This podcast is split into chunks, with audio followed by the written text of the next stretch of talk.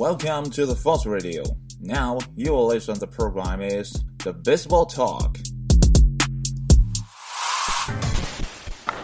And he hits a high drive to deep right field, and Dave Parker has hit his first World Series home run. “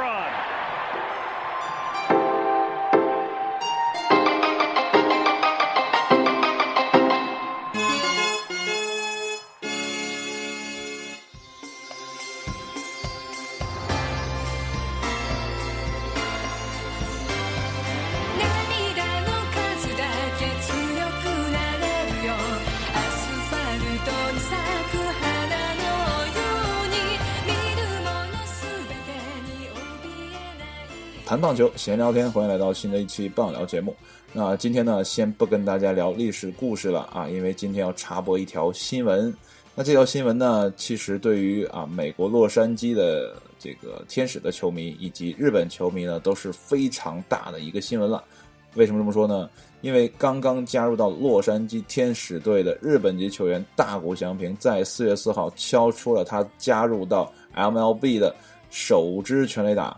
这支全垒打呢，也让大谷翔平呢跟美国的棒球之神 Baby Ruth 紧紧的联系到一起啊。为什么这么说呢？因为在四月二号的时候呢，大谷翔平呢已经是作为先发投手呢登板投球了，而且呢也获得了胜投。那他的这个数据呢，也打破了尘封近百年的一个啊这个记录吧。这个就是由 Baby Ruth 保持的。那什么样的一个记录呢？就是从一九二一年 Baby Ruth 之后呢，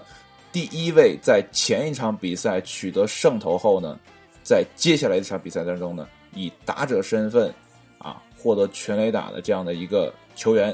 就这样的一个记录啊，被我们的大谷翔平打破了。那为什么说这个记录有这么难搞呢？啊，那我们来说一下吧，就是洛杉矶天使队所在的这个美联，因为这个美联有个规则啊，叫指定打击的这样的一个规则。那所有的投手在美联的投手哈，你在进攻端你可以不用去打击啊，那怎么办呢？你肯定少一个人，对不对？那你整个九个人的棒次，你少一个人怎么办？那你找一个人，指定这个人来代替投手去打击，就是指定打击的这样的一个规则。那在国联就没有这样的规则，就无论你在国联打得多烂，你都要去打啊。其实这也是一个现代棒球的一个分工问题，因为啊，棒球的这个分工越来越精细化，对投手的要求呢，肯定也是要求你投球呢啊有一个好的这个控制，那你的打击这个表现呢啊，我也不要求你特别好啊。所以说，在美联这样的赛区里呢，啊，所有投手就解放了。但是呢，对于大谷翔平来讲呢，他解放不了，因为他本身的习惯就是我要在攻守两端啊都平衡一点啊，我或者说都做的要出色一点啊，这是他一个对于个人的一个要求。所以说他来到啊这个美联之后呢，也是一个很特别的存在，因为呢，他在不投球的时候，他不是投手的时候，他要被安排成指定打击，去代替他的先发投手去打球，这是一个前所未有的这样的一个状态吧？就我反正我是没见过，因为我之前，呃，因为我因为平时很少看棒球比赛，说实话，因为我觉得棒球比赛实在是太长了，四个小时也是他，五个小时也是他，呃，太漫长了。但是呢，呃。前两年关注过一个球员是谁呢？就是 David Ortiz，他就是波士顿红袜的指定打击。那他的作用呢，其实就是啊代替投手去打球嘛，就这样一个状态。但是他只负责进攻，啊，因为他跑垒也很慢，因为他有点胖嘛，而且他的人送外号就是啊老爹嘛，就是不太会跑，所以说他必须是棒子特别强。那所以说。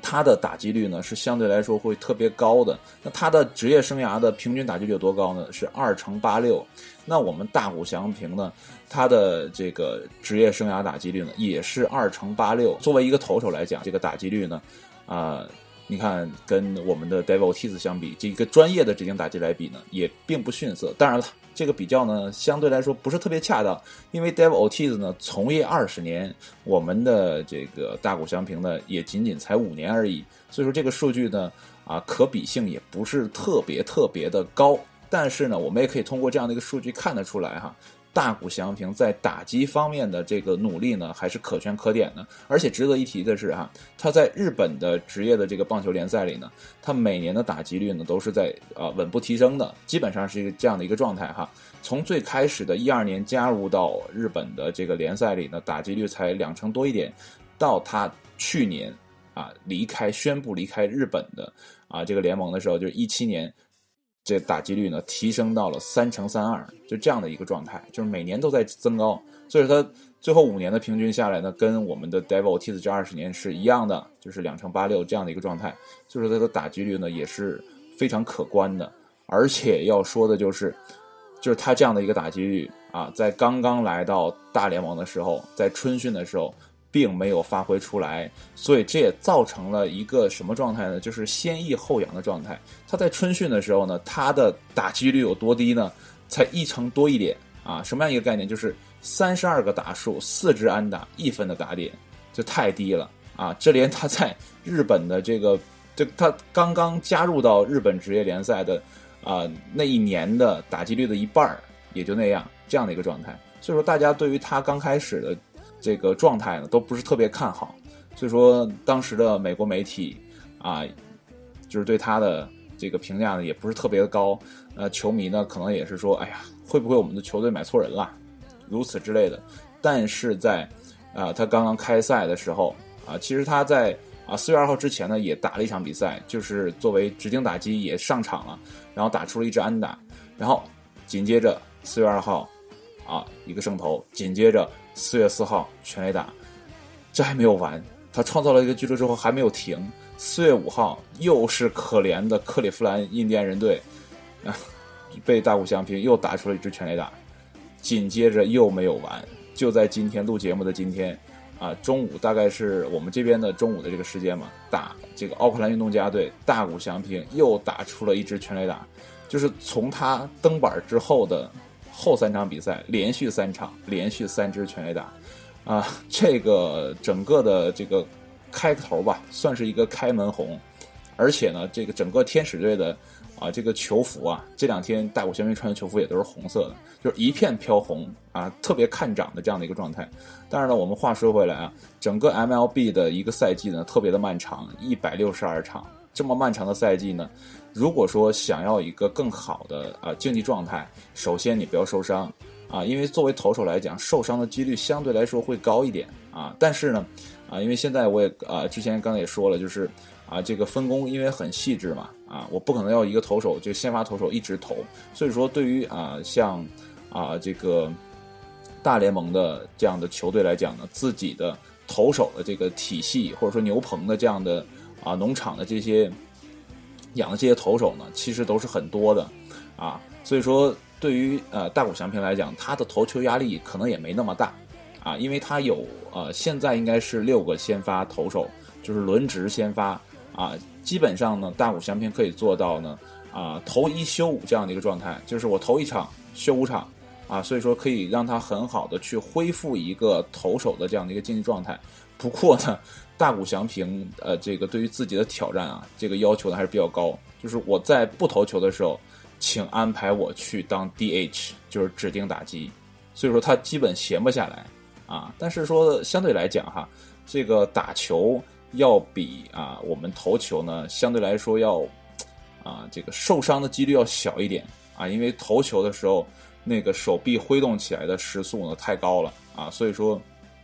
投的太多会造成这样的。啊，这个肌肉损伤啊，或者说其他的一些